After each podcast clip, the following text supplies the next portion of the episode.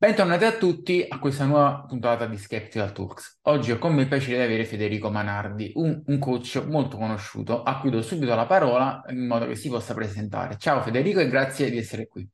Grazie mille a te, innanzitutto, buongiorno a tutti, è davvero un piacere poter fare questa chiacchierata e ti ho ringraziato già dell'invito, quindi spero che possa anche intrattenere i nostri, i nostri ascoltatori. Allora, mi presento al volo, io sono, sono un coach che lavora ormai solo online e mm, mi occupo principalmente di allenamento body, stile bodybuilding, quindi comunque prettamente incentrato sulla composizione corporea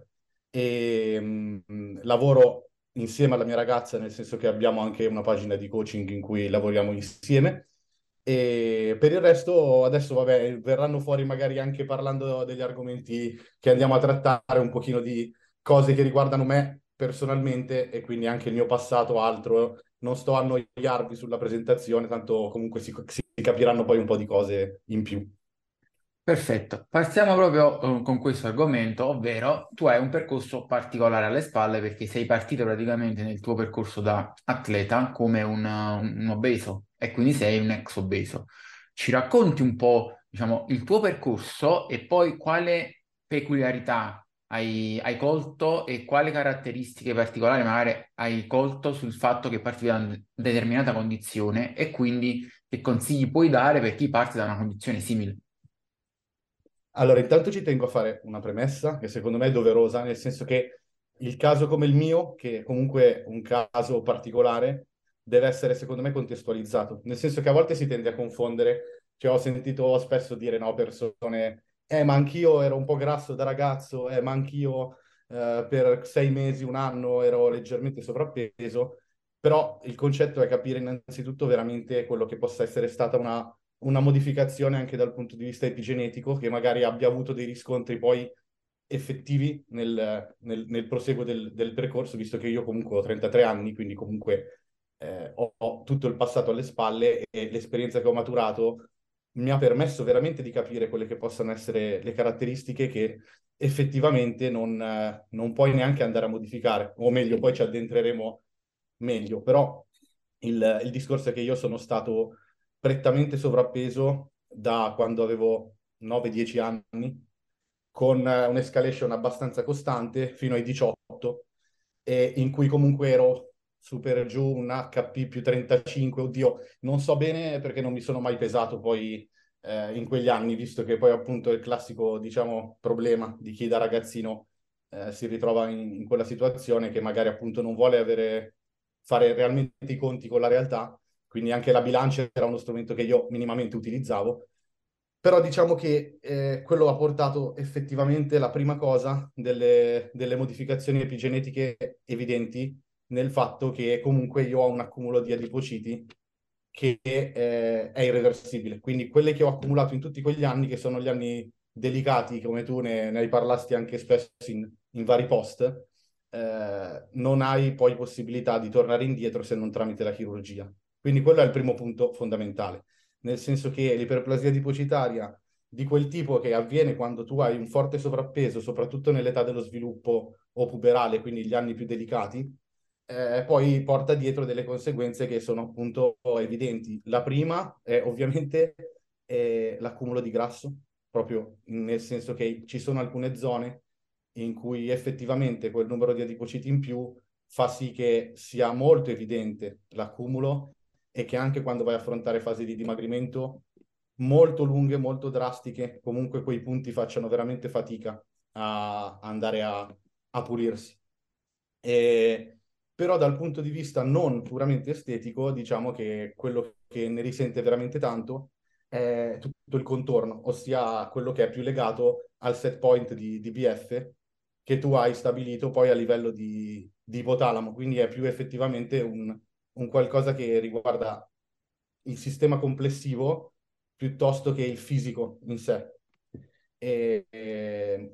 poi mi riferisco, per esempio, adesso avendo fatto la prep di recente, quindi ho, ho gareggiato a novembre dell'anno scorso, è stata la mia prima vera prep, nel senso che io fatico a ritenermi un atleta, però diciamo che mi piace anche questo lato perché mi piace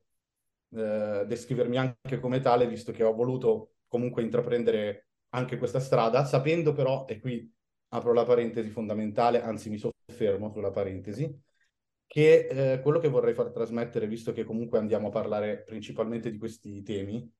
è la consapevolezza. Cioè penso che la consapevolezza sia l'arma più, più potente che, che abbiamo. E quindi è una cosa che vorrei trasmettere a chi ci ascolta, nel senso che, per esempio, io stesso non potrei mai illudermi di raggiungere determinati risultati, in senso assoluto. Ok, questo perché comunque quello che, eh, che è il mio passato mi lega in un certo senso e, e mi limita soprattutto su un fattore appunto agonistico, cioè in quel senso diventa veramente dura. E, e se non abbiamo veramente la, la, appunto, la, la facoltà di essere noi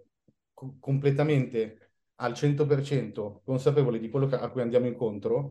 rischiamo, visto lo, che adesso siamo un po' bombardati da qualsiasi tipo di informazione che possa un po' distorcere la realtà e quindi farci credere o ingannare, eh, veramente ci ritroviamo in un circolo vizioso in cui non accettiamo questa reale condizione. E secondo me la presa di coscienza è la prima cosa che cerco anche di trasmettere poi nel mio lavoro e penso che da, da questo punto di vista, diciamo, il mio passato possa essere in un certo senso un'arma a favore, perché ovviamente mi permette di empatizzare o comunque di entrare in delle dinamiche che magari chi non ha vissuto non può capire fino in fondo. E... Ehm, sì, è il classico discorso del uh, sazio non crede al digiuno, nel senso che chi ha sempre avuto poi, uh, magari è sempre stato atletico, non ha mai dovuto affrontare determinate problematiche, difficoltà, crucialità, tende a sminuire, ma non per cattiveria o superficialità, ma proprio perché non avendo avuto anche la botta emotiva di dover affrontare certe cose, fa fatica a capirne la magnitudo reale e quindi eh, fa molta più fatica ad empatizzare con certe situazioni. Questo è vero e come detto c'è un discorso di consapevolezza che va affrontato secondo me da due punti di vista, perché da un punto di vista, come hai detto tu, è fondamentale capire che non tutti possono tutto, non siamo tutti uguali per genetica, per passato, non tutti quanti possono ambire a tutti i risultati assoluti. Dall'altro canto, però, è anche importante non porsi sempre delle autolimitazioni eccessive che poi non ci fanno neanche raggiungere quello che è il nostro potenziale reale, quello che è nelle nostre corde, perché andiamo a fare le cose eh, senza trasporto, senza motivazione, con un atteggiamento disfattista, una mentalità già di sconfitta e quindi non otteniamo neanche quello che potremmo ottenere. Quindi questo è un equilibrio difficile che io cerco sempre di comunicare, ovvero accettare serenamente i propri limiti naturali in, imposti dalla biologia che sono invalicabili, ma allo stesso tempo quantomeno cercare di raggiungerli, cioè fare di tutto per raggiungere il proprio limite e se poi non si riesce a superare, accettarlo serenamente, ma non arrendersi a priori e quindi consapevoli di avere un limite, non proviamo neanche a raggiungerlo perché ci arrendiamo in partenza. Hai fatto un post bellissimo su questo e poi ne abbiamo parlato anche sul gruppo Telegram in cui io sono entrato perché lo trovo molto stimolante, quindi faccio pubblicità al tuo gruppo Telegram perché veramente merita. E... Ma il concetto è proprio che passare questo messaggio, cioè allora, perché adesso io ho arrivato a una certa consapevolezza eh, attraverso questo schermo o, o queste cuffiette, no? Eh, può sembrare che possa fare il fenomeno. Però è, è altresì vero che io ci ho messo una quantità di anni incredibile a fare un percorso e penso che veramente chi ha il mio passato e si rivede probabilmente nelle, nelle mie parole, ma anche chi non lo ha e quindi magari può, può, essere d'aiuto quello che dico perché appunto come dici tu entra più in, in empatia, in contatto, eh, deve capire che prima di tutto deve fare un lavoro su se stesso, quindi un lavoro secondo me eh, dal punto di vista prettamente interiore e spirituale, perché comunque eh, anche la cosa che hai, che hai giustamente detto tu, io la gara, ok, o comunque il percorrere una carriera, perché non, questa gara non credo sia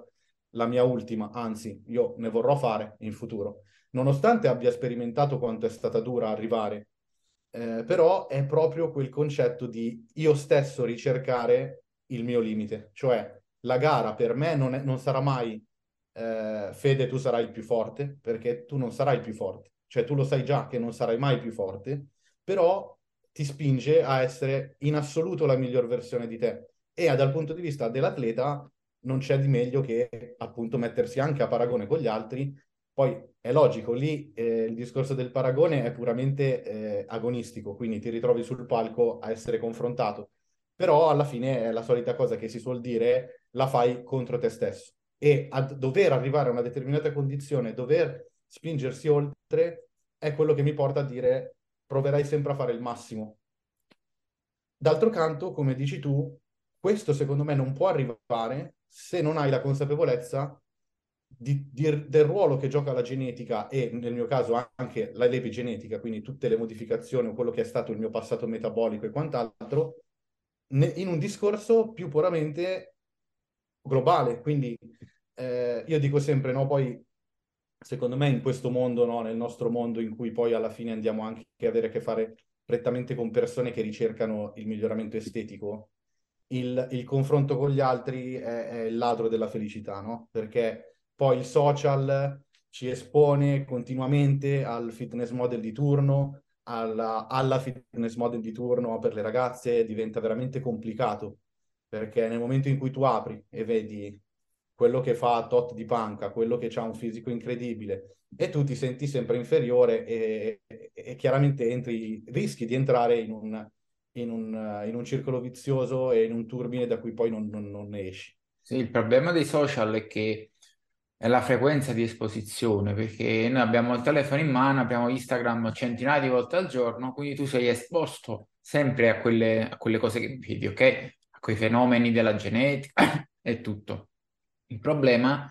è la frequenza pura di esposizione, perché cioè, basterebbe guardarsi intorno in palestra e vedere qual è il vero livello medio delle persone esatto. e uno rientra un attimo nella realtà. Ma se tu passi un'ora in palestra e dieci ore su Instagram, quello che vedi sui social è molto più frequente di quello che vedi nella realtà e quindi il cervello, anche se tu sai tutte queste dinamiche, inizia a tarare la sua realtà percepita, soggettiva, su quella a cui è esposto frequentemente. E quindi l'utilizzo in un certo modo dei social, anche se tu sei consapevole e conosci tutti questi meccanismi, ti modifica implicitamente a livello subconscio tutto il tuo pensiero, l'autostima, gli obiettivi, i paragoni e quindi è un discorso, diciamo, che è proprio un discorso di igiene social, nel senso che se tu vuoi risolvere queste cose, devi necessariamente limitare il tuo tempo di esposizione a certi stimoli, non seguendo o limitando il tempo che passi su Instagram e quant'altro. Perché anche se tu sai tutto e dici, vabbè, io so tutto, però ti esponi a certe cose per centinaia di ore a settimana, non c'è niente da fare, il tuo cervello in subconscio registra tutto e poi ne hai le conseguenze. Infatti si vede sempre anche dagli studi di psicologia e simili che proprio modulare il quantitativo di tempo passato sui social e poi il tipo di contenuti a cui ci si espone sui social modifica tutte quelle che sono i livelli di ansia, depressione, confronto, insoddisfazione nella vita, eh, canoni di riferimento e quant'altro, semplicemente modulando queste due cose, senza neanche un discorso di consapevolezza, ma solo modulando l'esposizione in quantità e qualità. Io ti dico che proprio ultimamente, e anche spesso grazie a, a, tuoi, tuoi post riguardo a questo, ho cominciato a fare un po' di pulizia. Eh, innanzitutto nelle ore di esposizione, come dici tu, e in secondo luogo anche chi andare a seguire. Quindi cercare solo esclusivamente di eh, radunare quei profili che so che mi possono dare qualcosa e limitare tantissimo quelli che in realtà poi alla fine, se vado ad analizzare in maniera lucida, è più quello che mi tolgono che quello che mi danno. Effettivamente è un problema che riscontro tantissimo perché, come hai detto tu, non c'entra nulla la consapevolezza che puoi avere, per quanto essa sia enorme, per quanto tu possa sapere qualsiasi cosa e tutti i risvolti, poi ci caschi perché alla fine è esattamente quello, è il subconscio che agisce e tante volte ti ritrovi in quella situazione in cui eh, veramente difficile perché poi lo vedi su te stesso, ma lo vedi anche col lavoro che facciamo tantissime persone sono, sono traviate da, da, da, quello che vedono e comunque influenzate in, in, quello, in quel modo. Sì, perché poi parlando strettamente del nostro settore, eh, la differenza principale, per esempio, qual è sui contenuti e le persone da seguire? Se noi abbiamo un atleta che magari fa video motivazionali dove bene o male ostenta il suo fisico, ostenta la sua forza, le sue prestazioni, senza però dare un contenuto didattico di alcun tipo, senza spiegare perché, cosa fa, eh, spiegare un esercizio, spiegare un meccanismo, eccetera. Ma alla fine ostenta, magari stacca 400 kg e fa il video motivazionale con la musica, eccetera. Ok, qualcuno può essere anche motivato, ma di base stiamo ricevendo uh, questi canoni di riferimento, queste immagini, questi modelli che il nostro cervello registra. Se la maggioranza dei contenuti che seguiamo è fatto così, cioè di persone che fondamentalmente si mostrano, mostrano il loro fisico, il loro allenamento, cosa mangiano, eccetera, senza spiegazioni, senza una componente didattica, fondamentalmente noi stiamo vedendo una vetrina di persone, persone verosimilmente nella parte destra della gaussiana, quindi molto più dotate della media e quant'altro. E a questo punto, ehm, ovviamente, il nostro cervello registra tutte determinate cose. Verosimilmente sarà un, un utilizzo dei social che sul lungo periodo ci toglierà più che mettere. Perché? Perché non impariamo attivamente qualcosa, però ci iniziamo a sfasare tutti i canoni, fare confronti, eccetera. Viceversa, se seguiamo profili di persone che anche mostrandosi nella fisicità, eccetera, o senza farlo, ci danno qualcosa, dopo che hai letto un post, hai visto un video, ti resta qualcosa e dici, ah, ho imparato una cosa nuova, ah, mi ha uh, spronato a far emergere in me un pensiero, una riflessione. Ah, dopo che ho visto questa cosa sono emersi in me uh, pensieri positivi, emozioni positive, non negative. Sento magari gioia per aver imparato qualcosa, sento motivazione perché ho qualcosa da mettere in atto uh, che mi hanno insegnato inve- piuttosto che mi sento frustrato, mi sento rancoroso o invidia, allora ne stiamo facendo un uso po- positivo. Guarda, io su quello ho un esempio, cioè non è che voglio fare pubblicità, però nel senso ho l'esempio in casa, perché Franci è esattamente l'opposto. Cioè lei ha un passato sportivo, comunque da ex ballerina, è sempre stata bene o male comunque in forma, ma soprattutto ha una genetica nell'ambito bodybuilding incredibile, cioè fuori dalla norma, ma veramente molto fuori dalla norma. Consapevoli entrambi di questo, ehm, io vedo che appunto lei ha un utilizzo, cioè guardare il suo profilo anche da, da esterno, non solo da fidanzato, è un modo di dire ok, è una ragazza che ha una bella fisicità, eh, è fortunata, però cerca di portare il messaggio positivo, non tanto ostentare il fisico o quant'altro, o il come è arrivata e quindi come si fa, si fa molto adesso, no? Eh, sono così perché ho fatto. No, cioè spingo forte in palestra e la ragazza che la guarda è motivata a farlo, allora mi sta bene. E come dici tu, può essere comunque che le, pos- le cose possono anche coincidere, non per forza uno molto dotato o, o molto bello o molto estetico poi porta contenuti negativi, anzi, eh, però come dici tu, essere bravi a scindere e, e analizzare, secondo me, è fondamentale perché nel social eh, cioè, può creare veramente grossi danni psicologici più di quanto la gente non, non pensi. E uh, andando sul pratico, nella tua esperienza sia personale che da coach, chi viene da un passato da ex sovrappeso, ex obeso, hai notato che ci sono strategie particolari alimentari e di allenamento che funzionano diversamente e o meglio uh, rispetto alle persone che invece non hanno questo passato? Allora, vabbè, come, come, sai e come ne abbiamo parlato tante volte, eh, ci piace ed è giusto passare il messaggio che per quanto siamo tutti estremamente diversi, e quello è il primo messaggio, quindi la genetica veramente la fa da padrone, più di quanto la gente voglia accettare, però è vero che tutto funziona su tutti nella stessa maniera, inteso come quello che funziona funziona e quello che non funziona non funziona, e quello che vogliono farti credere che funzioni per determinate persone e il 99,9% delle volte è fuffa. Quindi partiamo da questo presupposto. Allora, dal punto di vista dell'allenamento, come ben sai, eh, e anche dal punto di vista lavorativo, quindi sia la mia esperienza personale sia sui clienti, non cambia assolutamente nulla che tu sia stato sovrappeso, non sovrappeso o quant'altro, anche se l'unica cosa che posso dirti aver notato che rientra nella sfera allenamento è la, la questione del flusso energetico, nel senso che io ho visto che su persone con un determinato passato metabolico il discorso di avere comunque flussi energetici maggiori, che sia anche semplicemente non un NEAT, quindi non per forza proprio lo stile di vita, ma anche imposti, quindi il cardio, per dirla in parole povere, eh, ha veramente grossi benefici. Per il fatto soprattutto legato, oltre al flusso energetico in sé, che si porta dietro altri benefici, il beneficio primario è poter mangiare un pochino di più.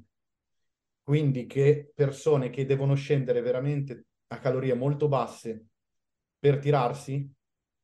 invece che andarle ulteriormente a detrarre dal monte calorico, andarle a utilizzare dal cardio, quelle di cui abbiamo bisogno per il deficit possa portare comunque nel lungo periodo dei benefici. Perché io stesso ti posso dire per esperienza che la prep è stata veramente dura, nel senso che io sono, appunto, qua parliamo del, discorso pratico, no? Cioè io veramente a 15 weeks out, dove la BF per qualsiasi persona era ancora fisiologica, io mi svegliavo alle 4 e mezza del mattino e non c'era verso. Cioè, io da 15 weeks out alla gara non mi sono più riuscito ad addormentare dopo le 4 e mezza. Cioè io andavo a letto al solito orario, tutto perfetto, igiene del sonno curata al meglio, eh, addirittura melatonina, quindi comunque cercare di addirittura eh, andare oltre quei dosaggi e, e quant'altro.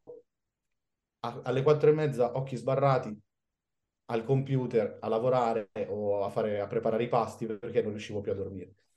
eh, nonché classici altri adattamenti come irritabilità o eh, libido completamente scomparsa,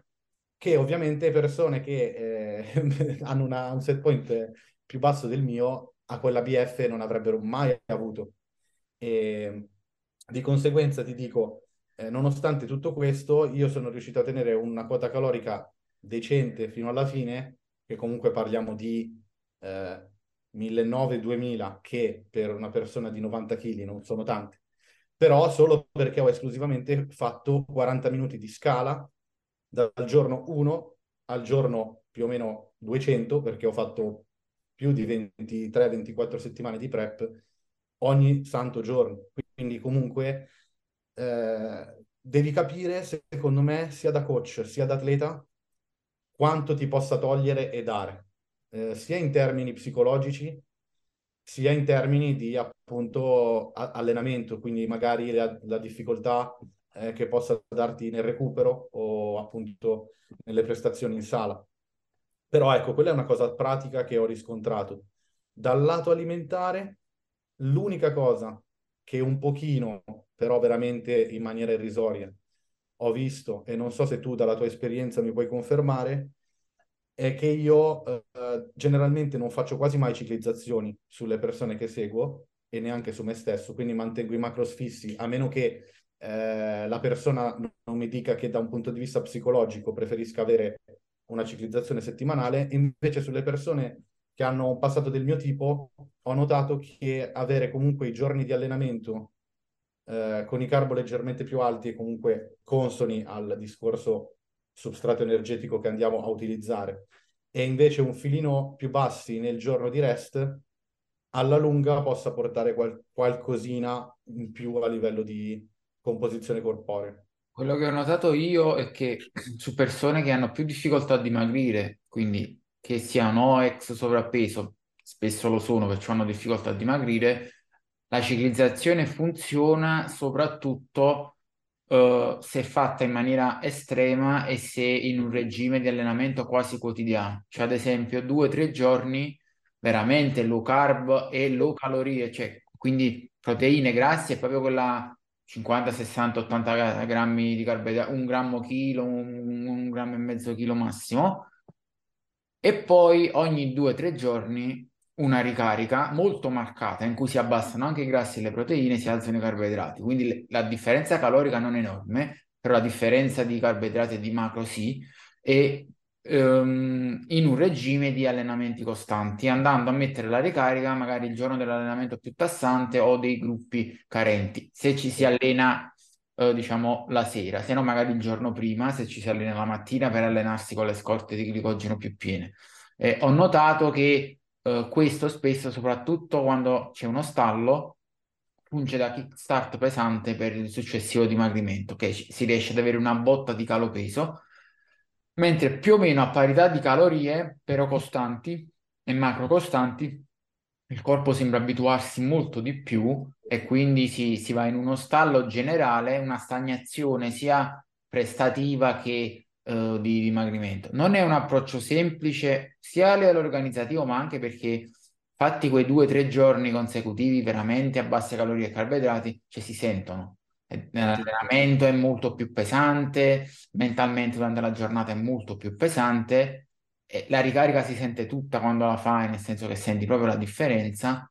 però nella mia esperienza sia personale che con clienti funziona e ho visto essere praticamente, non dico l'unico, ma uno dei metodi che veramente fa la differenza in persone che hanno, fanno fatica a dimagrire e o che comunque anche psicologicamente tollerano male il perdere poco peso però per tanto tempo. E magari con un approccio del genere tu in due o tre mesi butti giù davvero tanti chili e tanta BF, soffrendo, però poi puoi tornare in reverse, puoi tornare in normo, puoi tornare a salire, vederti più pieno, sentirti più bene, divertirti di più in allenamento e quindi quella sofferenza maggiore è ripagata dal fatto che tagli la durata. Mentre magari a differenza di fare sei mesi, il doppio del tempo in cui perdi lo stesso peso, però in maniera molto più costante, più blanda e quasi tutti preferiscono comunque soffrire di più, che gli dà anche quella sensazione che mi sto impegnando perché per avere dei risultati, quindi avrò dei risultati, che non diciamo trascinarsi una sofferenza più blanda ma per molto più tempo.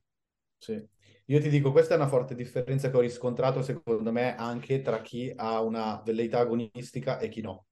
E io stesso eh, è valso lo stesso discorso. Cioè, quando facevo dei cut in passato, avevo molta più facilità ad adottare quel tipo di approccio, perché sapevo che in una durata più breve, quindi con una sofferenza potenzialmente maggiore, avrei ottenuto il risultato che volevo.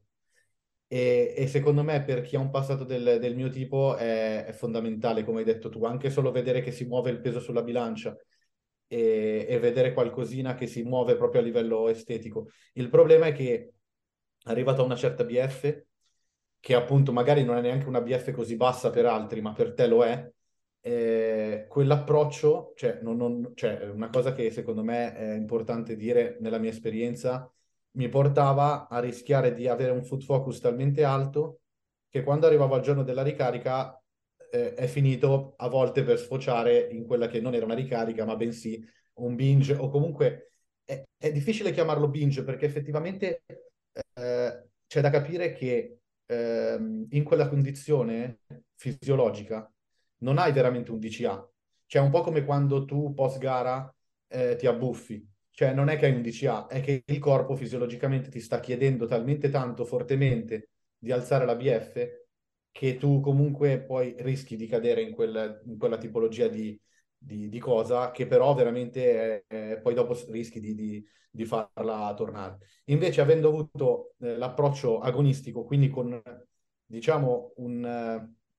anche un intento di ottenere il massimo, quindi rendere più efficiente il dimagrimento, sapevo che eh, un processo più lento mi avrebbe portato a ritenere più, più massa magra e quant'altro, però lì secondo me devi partire proprio dal presupposto mentale di dire ok, vuoi fare una gara, te lo sei messo in testa, devi essere consapevole che soffrirai per più tempo, più a lungo, e allora lì eh, diciamo che sono riuscito a accantonare il lato eh, appunto del voler ottenere il risultato subito o quant'altro. Però come ti dicevo, eh, cioè è una cosa che ci arrivi col tempo ad accettare eh, che magari a 15 settimane dalla gara sei già in quella condizione in cui magari altra gente si ritrova solo nelle ultime 3-4 settimane e tu sai già che ne hai, hai, davanti altri tre mesi e dire non dormirò la notte, magari appunto la libido non, non, non la ritrovo fino al post gara, eh, sono completamente sempre eh, con umore altalenante, irascibile, devi capire anche se chi ti sta intorno è disposto a sopportare questo tipo di cose, perché ovviamente tu sei un individuo ma non, non ti puoi estrapolare dal contesto, di conseguenza tu hai un lavoro, delle relazioni sociali e quindi il messaggio che voglio trasmettere è eh, siate consapevoli che il bodybuilding è dei magri, cioè nel senso, parliamoci chiaro, chi è come i fitness model che noi vediamo tirati tutto l'anno, che poi possano fare molti uso di farmaci o meno, però concettualmente sono 99,9% persone che erano magre da ragazzi e che presumibilmente hanno un set point basso e si ritrovano a essere fisiologicamente in uno status per loro normale, ABF, eh, che per altri come me sarebbero impensabili. Cioè io dopo la gara, eh, se non tornavo a una BF sana per me, eh, non vivevo. Cioè è impensabile chiaramente per me tenere una forma decente, anche solo decente in termini di BF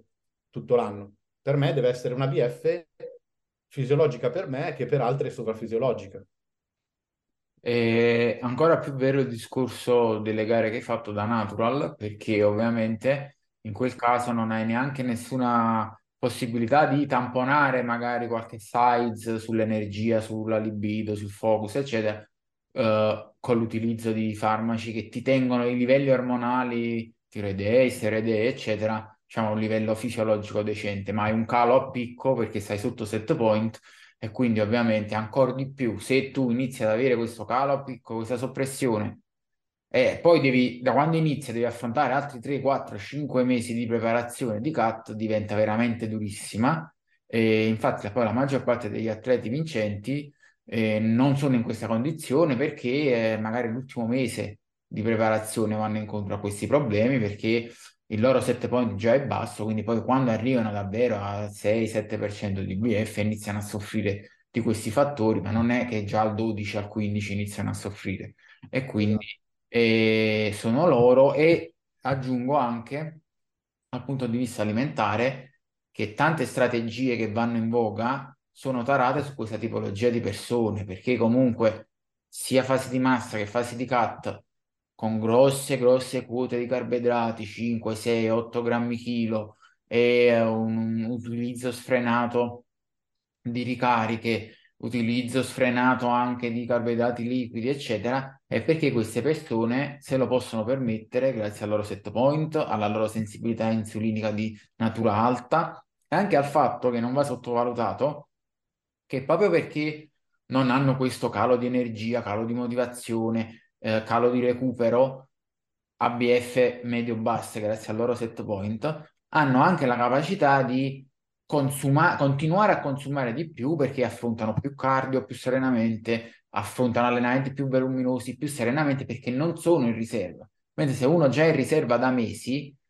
cerca di farlo, ma comunque ha più economia del gesto, quindi consuma anche meno a parità di cardio, a parità di tempo, a parità di, di volume allenante con i pesi, cala l'intensità, gioco forza anche se uno prova a dare tutto. Quindi è un circolo vizioso che porta alcune persone con set point più alto poi a calare il loro flusso energetico anche se si impegnano e, e quindi sempre meno calorie, sempre più adattamenti. Invece in chi ha un, un, un set point più basso tutti questi adattamenti sono smorzati, l'intensità rimane alta, il dispendio rimane alto, il flusso rimane alto e al, a gioco a loro volta tutte queste cose portano a eh, smorzare gli stessi adattamenti che anche loro avranno. E quindi certe strategie funzionano molto bene per queste persone, ma funzionano molto peggio per altre.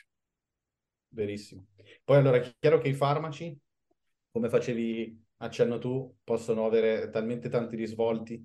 che ovviamente vanno un pochino a, aiutare a, a, colmare alcuni gap che possono essere appunto sicuramente quello dell'abbassamento ad esempio del, del testo che nel bodybuilding natural è pro- uno dei problemi principali perché si vedono persone veramente arrivare sotto gara con livelli di testosterone bassissimi. E poi ovviamente tutti gli altri farmaci che possono essere legati al dimagrimento nonché alla tiroide e quant'altro. Però come dicevi tu a prescindere dall'uso dei farmaci, che diciamo ovviamente ha un riscontro fortissimamente estetico e nell'aiutare poi quella che è anche la resa estetica finale e coadiuvare il processo, eh, questa grossa differenza in termini, come dici tu, soprattutto di resa e eh, di come ci si sente, non la, non la riesce a colmare neanche in quel modo, inteso come è talmente forte l'influenza che ha il set point che io ricordo anche veramente una, una cosa assurda. Eh, le ultime settimane io quando andavo a fare cardio, eh, cercando di rimanere alla stessa intensità del, proprio in termini di numer- numerino che c'è scritto, cioè proprio dici faccio la scala a 8, livello 8, e il battito non si alzava. Cioè eh, dici, oh, ma ste calorie le vogliamo consumare o no? Ma sei talmente eh, un bradipo, sei talmente rallentato, hai talmente poche forze che veramente eh, non riesci a esprimerti neanche nel cardio e in sala, chiaramente, come dici tu. Allora, visto che la priorità è assolutamente quella, quindi soprattutto più vai avanti e più è fondamentale mantenere alta l'intensità, eh, deve essere bravo il coach, deve essere, devi essere bravo tu da atleta a far sì che tutto il contesto ti possa portare almeno a essere performante lì. Perché se poi ti perdi anche quel, quel poco stimolo che riesci a dare efficace in sala, allora diventa veramente drammatica la situazione del, delle ultime settimane. Sì, infatti una problematica che ho riscontrato spesso in chi ha un passato di sovrappeso, anch'io da piccolo ero più sovrappeso, non sono mai stato obeso, però comunque ero bello grassottello a 10-12 anni, e, è quella che magari in fase di massa cresce anche bene, migliori la forza, migliori i volumi, si fa molta fatica quando scendi sotto certe BF a non crollare, anche se ottimizzi l'allenamento, le proteine, il timing, eccetera. C'è sempre quella sensazione, sì, sto dimagrendo, però mi svuoto anche molto, perdo anche molta massa, che poi riprendo quando torno a mangiare, però insieme anche al grasso. Quindi è come se non si riesce mai a trovare quella chiave di volta per dire tolgo il grasso ma mantengo i volumi e quindi una certa resa. Quindi si fa quell'oscillazione tra sì grosso però anche più appannato oppure sì tirato però molto smagrito perché c'è quella difficoltà per quanto si possono ottimizzare le strategie proprio a mantenere forza e volumi. Ma questo è anche ovvio perché comunque se abbiamo detto che sono persone che vanno incontro più velocemente a un calo di ormoni steroidei e tiroidei, aumento del cortisolo, calo di energia, calo di intensità, va da sé che si crea un ambiente molto più catabolico ris- e per molto più tempo rispetto a persone che hanno un set point più basso e quindi c'è quella difficoltà a mantenere i volumi. E, e questa è una delle principali frustrazioni di, di queste persone perché oggettivamente in massa si tolgono le loro sostituz- eh, soddisfazioni, crescono, crescono anche senza dover mangiare tantissimo perché anche quelle persone che devono fare massa a 5.000 calorie non è facile mangiare tutta la giornata. Quindi magari crescono a 2.500-3.000 calorie senza dover esagerare, senza problemi digestivi e quant'altro. E quindi si vedono bene, sono massicci, sono, stanno bene vestiti. Poi quando vogliono andare a tirarsi, però, non riescono a trovare quella resa precisa che vogliono perché uh, si tirano sì, però perdendo una bella fetta di quello che hanno costruito e quindi devono sempre fare questa scelta tra tirato però secco oppure più grosso però più appannato.